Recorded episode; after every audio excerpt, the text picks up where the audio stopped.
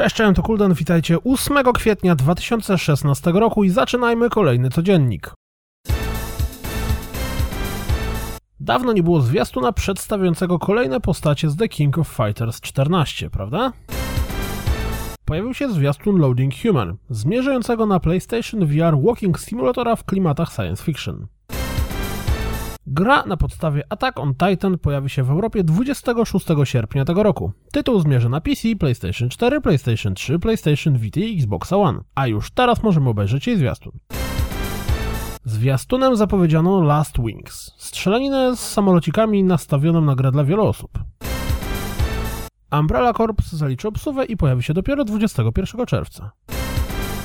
Jeśli zastanawiacie się, czy Battleborn będzie grą dla Was, to pamiętajcie, że dziś zaczyna się otwarta beta, która potrwa do 13 kwietnia. Z tej okazji pojawił się filmik, z którego dowiemy się wszystkiego, co najważniejsze o grze.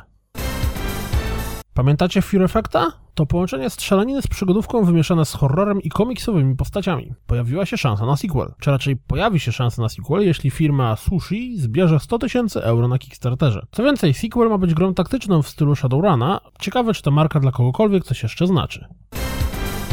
Telltale Publishing, czyli wydawca, a nie deweloper, zapowiedział Seven Days to Die, dziejącą się w otwartym świecie grę mającą łączyć shootera, survival horror, RPG i tower defense'a, naturalnie z wykorzystaniem craftingu. Według Amazona gra ma kosztować 29,99 dolców i mieć premierę 14 czerwca. Daisy FPP?